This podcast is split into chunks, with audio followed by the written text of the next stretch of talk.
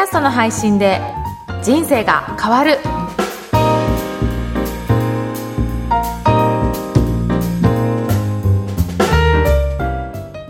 こんにちは、小ラボの岡田です。こんにちは上田です岡田さん今日もよろしくお願いいたしますよろしくお願いします。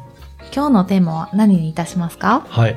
今回はですね、はいえーっと、実際に配信する人からちょっと質問いただいたことなんですけど、はい。まあ、ポッドキャスト配信するときに、うん。どこまで情報を伝えたらいいですか？っていうことを言われて、はい。まあ、そこからちょっと関連して、うん。まあ、信頼関係をはい。得るにはどうしたらいいか？っていうようなテーマでうん。お話をしたいなと思います。はいはい。はい。これ、ポッドキャストって、はい。やっぱり無料で全部聞けるじゃないですか。はい。そうすると全部自分のノウハウを伝えてしまうと、うんもうそこでノウハウを得て、はい自分のサービス受けてくれないんじゃないかなっていうふうに心配される方もいるかなと思うんですよね。はいうん。やっぱりそういった時って、ちょっとこのポッドキャストではここまでにして、うん。あの、しっかり、あの、購入いただいた方にはその先をっていうふうに、うん。まあ考える場合もあるかなと思うんですね。はい。まあそういったやり方も、あの、なくはないと思っていて、うん。えーやっていただいてもいいかなと思うんですが、はい。いろんな番組、私聞いてると、うん。結構コンサルタントの先生の番組とか、はい。あと治療家の先生の番組とかも聞いているんですが、うん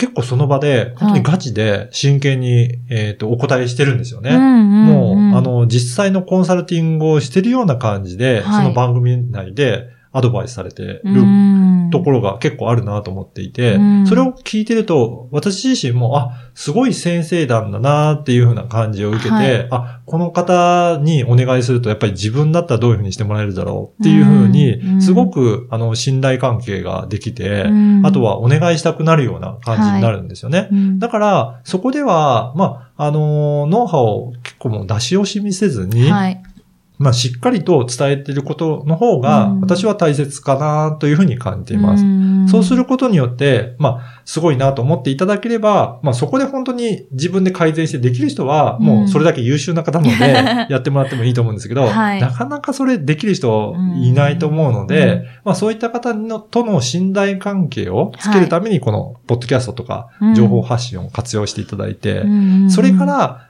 まあ実際に個別にご相談に来てもらうっていう流れが作れるといいんじゃないかなというふうに思ってます。確かになんかこう、自分、ご自身が持ってる情報を、うんその、お悩みに対して全力でぶつけてくださる方が、はい。なんか個人的には信頼できると思うな、信頼できるっていうふうに感じますし、はい。あとなんかその、どういう方に来ていただきたいかにもよるかもしれないですね。そうですね。それは、あるかもね。はい。うんなんか自分も、その、心をさらけ出してというか、はいオープンにして、うんあの、伝えることで、同じような、その、波長とか、うん気持ちの方が集まるような気がするので、はい。なんかその方が、あの、お互い気持ちいいのかなっていうのも思いますね。そうですね。やっぱりそこやって、えっ、と、かなりはい本音といううか、んすべ、て出し切ると、うんその自分の波長と合う人がうん、やっぱり信頼してくれたりとか、はいファンになってくれるので、うんまあそこで中途半端にするよりは、うんその人自身のことをより知れるかなと思いますよね。はい。その音声のいいところって、うんまあその人の人柄とか伝わることがいいかなと思いますよね。はい、そうですね。なんか前に、あの、ビジネスのマッチングの場に立ち会った時も、はい。あの、A さんのお困りごとを B さんが本当にあの、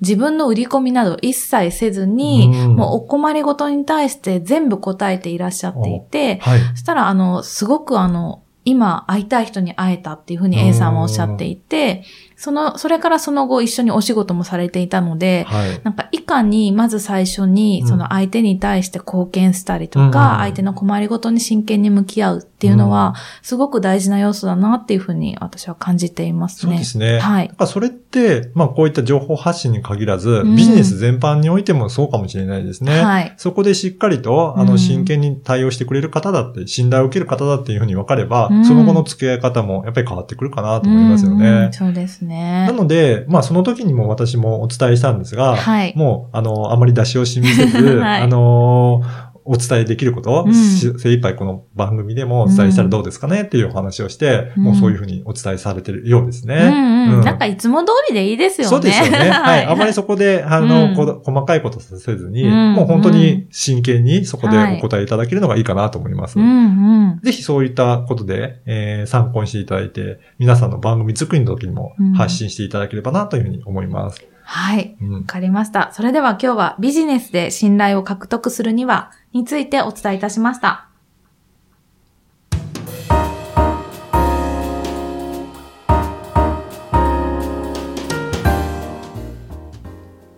続いてはおすすめのポッドキャストのコーナーです。今日ご紹介する番組は何でしょうか？はい。今回は、流行り物通信簿という番組をご紹介したいと思います。はい。はい。この番組、あの、最近、えっ、はいと、これも見つけた番組なんですけど、結構このアイコンがはい私は特徴的だなと思って、うんあの、iTunes とかでいろいろ、いろんなチャあのカテゴリーとか調べたりするときに、はいちょこちょこ目についてて、あ、なんか、どんな番組なんだろうなっていうふうに思って、最近聞き始めてみたんですけど、うんうん。結構男性二人の方がトークしてるんですが、はい。あのーいろいろなものについて、流行ってるものについて、すごく熱いトークを 繰り広げて、はい。これ1時間近く毎回あるんですけど、はい。もうすごく熱心にお話しされてるなって、そのトークが、まあ、比較的緩い感じでお話しされてるんですけど、はい。なんか、あの、気軽な感じで聞ける番組だなっていうふうに、ちょっと楽しんで、あの、最近聞いてみました。うんうん、はい。流行り物っていうと、一番最近だと、ルローニケンシの映画はい。が楽しみだったりとか、はい。巷に溢れた〇〇ペイについてとか、はいい、ろいろ本当に多そうですね。岐にわたってはい。流行り物をピックアップしてるんですね。そうですね。うん。この、あの、配信されてる方、ルローニケンシ非常に好きみたいで、あの、その番組の話も私も聞いてみたんですけど、うん。もうすごく熱く、はい。あの、細かいエピソードまで話されて、まあそういった方で、本当にこれから2020年は流行ら、流行るから、うんうん。それを先取りしていろいろお伝えしますというふうにうんうん。やっていますので、うん。まあそういった感じで面白いなと思いました。で、本当にいろいろ、今流行ってるものを、はい。この方たちなりの、あの、伝え方で伝えてるなっていうのがあるので、まあこういうふうに自分の好きなものをいろいろ情報発信して、はい、あの、皆さんにお勧めするっていうのもいいですようねん。。そうですね。しかもあれなんですね、配信が毎週日曜0時っていうことで、うん。こうなんか日曜日の夜中って、うん。なんかこう、ゆるいものを、ああ、そうかもしれないですね。明日からこう頑張んなきゃいけないからみたいな感じで、はいはい まあそういったタイミングでね、考えられてるのかもしれないですね。うん。なので、こういった番組もありましたので、ぜひチェックしていただければなというふうに思いました。はい、好きなものを語るって大事だなと思います。うん。はい。ということで、今回は流行り物通信簿をご紹介いたしました。この番組のご感想、ご質問はツイッターでも受け付けています。ハッシュタグ、ポッドキャスト人生でツイートをお願いいたします。それでは岡田さんありがとうございました。ありがとうございました。